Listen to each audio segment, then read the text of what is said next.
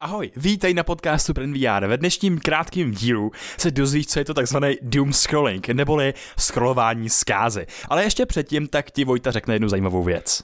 Přesně tak, je posledních 7 dní, kdy je náš kurz Průvodce mozkem a myslí ve slevě 50%, tak neváhej, klikni na odkaz v popisku a kup si ho.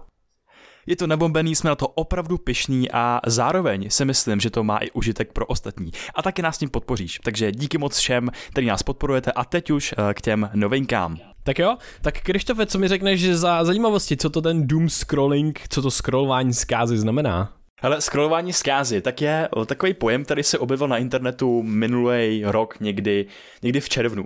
A vlastně to odkazuje k tomu, že ty, když jdeš na internet, tak během jednoho sezení, což může trvat několik desítek minut a třeba i hodin, tak si vybíráš na internetu jenom ty negativní zprávy. Vlastně ten doom znamená zkáza, takže ty vyhledáváš jenom tu zkázu a vlastně tím dlouhodobě trénuješ ten svůj mozek. No a z čeho tohoto celý vychází? Vychází to z toho, co se minulý rok stalo. Minulý rok nás přepadla covidová pandemie, my jsme začali být, vlastně uzavřela nás v našich domovech před obrazovkama počítačů a telefonů a v této situaci jsme byli vystaveni vlastně velké jako nejistotě.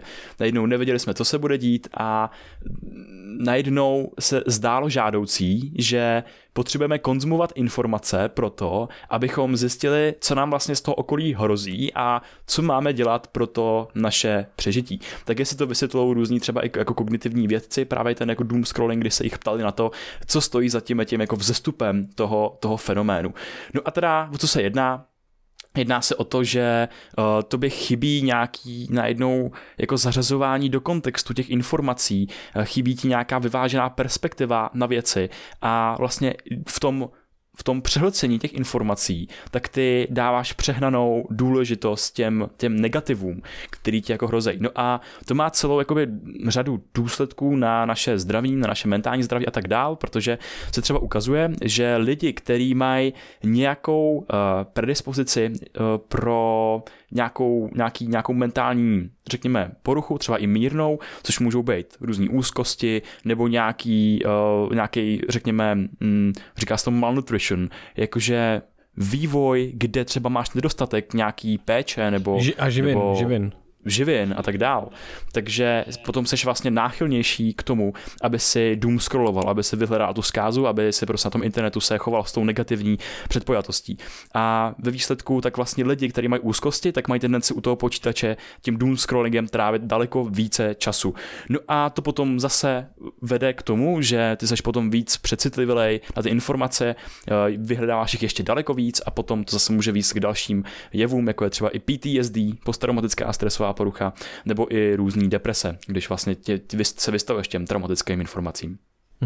Hele, to je hustý, no, to mi jakoby připomíná, jsem nakreslil do hlavy takový obrázek za tu dobu, co jsi to povídal, takový jako vlastně jako 3 úrovně, v kterých se můžeme v tomhle pohybovat a to je to, že vlastně narodíme se do světa a máme nějakou tu evoluční, to trošičku to kazítko, že jo, ten evoluční negativní bias, tu negativní předpojatost, o který se tady často bavíme v jednoduchosti, je to jenom to, když prostě před x tisíci lety šel Karel na vycházku a někdo zakopnul nebo něco a bylo to vtipný, tak on neměl úplně důvod, proč si to zapamatovat, protože mu to nezvyšovalo jeho šanci na přežití nebo biologickou fitness, ale pak šel Karel a sežral ho šavozubá veverka, tak v tu chvíli najednou si prostě utíkal a říkal si, pane bože, Karel sežrala šavluzová veverka a běžel si ke svým spolukmenovcům a bylo zcela zásadní pro to, aby si to za prvé zapamatoval a za druhé, aby si to řekl všem ostatním.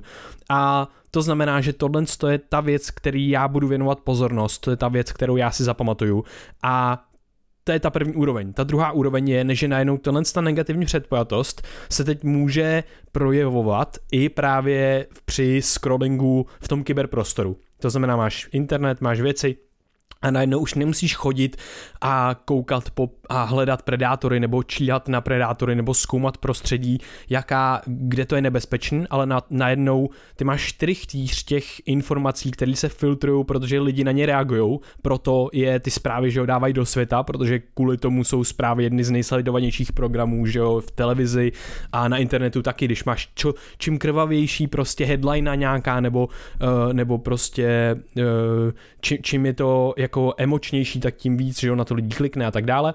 No a tímhle s tím způsobem se zcela přirozeně takhle zaplaví potom ten internet a tak dále, takže ty najednou seš touhle negativní předpojatostí, ale máš najednou všechny negativní věci, nejenom ze 150 spolukmenovců a tvýho života, zkoumání světa, okolního světa, který můžeš zkoumat fyzicky, ale teď máš najednou zkoumání kyberprostoru, internetového světa, kybersvěta, který můžeš zkoumat i psychicky vlastně, jakoby určitým způsobem, nebo fyzicky, psychicky taky scrolluješ fyzicky, že jo, ale seš tam hlavně mentálně, máš tam pozornost.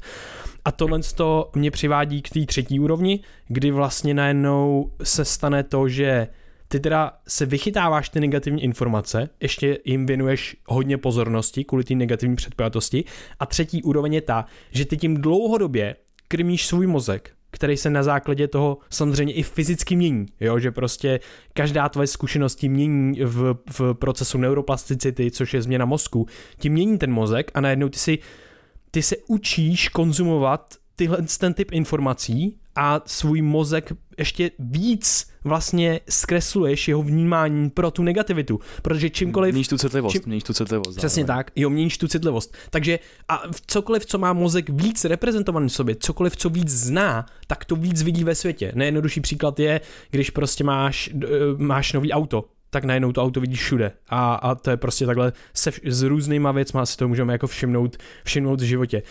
Takže tohle mi přijde jako extrémně zajímavý a vlastně extrémně nebezpečný, že tenhle ten fenomén vůbec se jako pojmenoval, že se vlastně děl i předtím, akorát, že ne třeba v takové míře a ještě mi přijde jako hustý, jak na to vlastně reagujeme v tom zahlcenosti informací a v nějakým krizovém módu, v kterém jsme, tak mi připadá, že vlastně často je ten protimechanismus, ten coping a nějaký pozitivní coping s tím, co se tedy jsou situací, je právě nekonzumovat, vyhnout se přímo vidět o tomhle fenoménu a vyhnout se těm informacím, protože ty relevantní informace se k tobě stejně dostanou, jo? Není to tak, že bys o něco přišel a najednou prostě, já nevím, někdo objevil vakcínu a ty bys jako na to nepřišel, jo? Prostě na ty relevantní důležité informace prostě pravděpodobně přijdeš. Takže tohle mi přijde jako extrémně zajímavý, zároveň nebezpečný a užitečný vlastně o tomhle vědět a vědět o těchto mechanismech, které se uplatňují. Jako rozhodně konzumace informací z internetu má různý stránky, ke kterým se snad ještě dostanu za chvíli. Já bych se ještě vrátil vlastně k té evoluční perspektivě, že dřív že jedna z těch hypotéz, k čemu jsou jakýsi jako pomluvy, tak je i z toho důvodu, že vlastně ty máš potom větší šanci přežít, když se dozvíš, co někdo vlastně udělal špatně. A tohoto extrémním případem toho je, že pro za tebou někdo přijde, že Karla sežrala prostě šavlozubá veverka, nebo že tady v okolí našeho kmene, tak najednou vyrostlo nějaké jako lví hnízdo, takže by se to jako měl jako vyhýbat, že jo. A těch informací ti denně vlastně přichází neskutečně moc a ty potřebuješ vyhodnotit jejich relevanci, jak moc se to týká tvýho ohrožení a tvýho přežití. To dřív bylo snadný. Dneska tak s internetem a s tím, jak jsme i naše jako bytí ve světě narostlo vlastně na komplexitě. My se musíme starat o několik úrovní, nejenom vlastně o to naše prostředí, kde lovíme a tak dále, ale najednou prostě jsme lidi ve městech, občani společnosti a tak dále, takže se musí zároveň zajímat o mnoho úrovní a tím pádem konzumuješ jako mnoho úrovní těch informací a seš právě v tom přehlcení. Ale právě když najednou spadneš do toho jako doomscrollingu, kdy seš i prostě třeba jinak citlivej, když právě máš ty úzkosti, protože ten doomscrolling může být nějaký coping mechanismus, nějaký mechanismus vyrovnávání se lidí, kteří mají úzkost s tím, aby vlastně ji neměli, že mají úzkost nějaký nejisté budoucnosti a najednou vyhledávají ty informace, které by jim měly pomoct se s tím vyrovnat, ale právě ti to může dostat do stavu, kde je to ještě horší, protože si automaticky, když zapneš prostě ty algoritmy toho tvýho mozku, který se automaticky vybírá ty negativní informace, tak se dostaneš ještě jako do horší části toho trichtýře, těch mentálních poruch nebo mentálního zdraví. Takže to je jako zajímavý o tom doomscrollingu vědět a nějakým způsobem si ho nastavit, nějakým způsobem si nastavit ten svůj kyberprostor tak, aby ti neškodil. Na druhou stranu bych tady chtěl zase vykreslit tu pozitivní stránku sociálních sítí, protože že během toho covidu, během té pandemie omezil se nám nějakým omezil se nám pohyb, omezil se nám kontakt s lidma a najednou my díky těm sociálním sítím můžeme naopak podporovat to svoje mentální zdraví tak, že se propojujeme s těma svýma vrstevníkama, s tím svým sociálním kruhem. A právě i to se ukazuje z těch studií, že to podporuje zase na druhou stranu to mentální zdraví těch lidí. Takže sociální sítě nejsou špatně, internet není špatně a přehlcení informacema není vyloženě špatně, ale je to, vždycky to závisí na té perspektivě, z který k tomu ten člověk přistupuje, protože jinak tomu budeš přistupovat jako člověk, který potřebuje vědět o opatřeních a o tom, co vlastně jako dělat a nedělat ve světě, jenom, že si prostě vyfiltruješ to nutný, a jinak jako třeba epidemiolog, který potřebuje celou škálu informací, aby z toho vlastně vyfiltroval nějaký relevantní vzorec.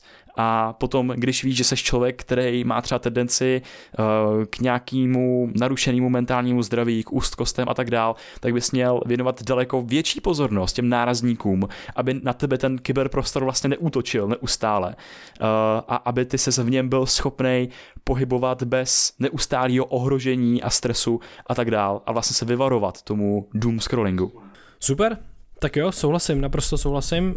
Mega zajímavý jako fenomén a užitečný, takže díky za něj, Krištofe.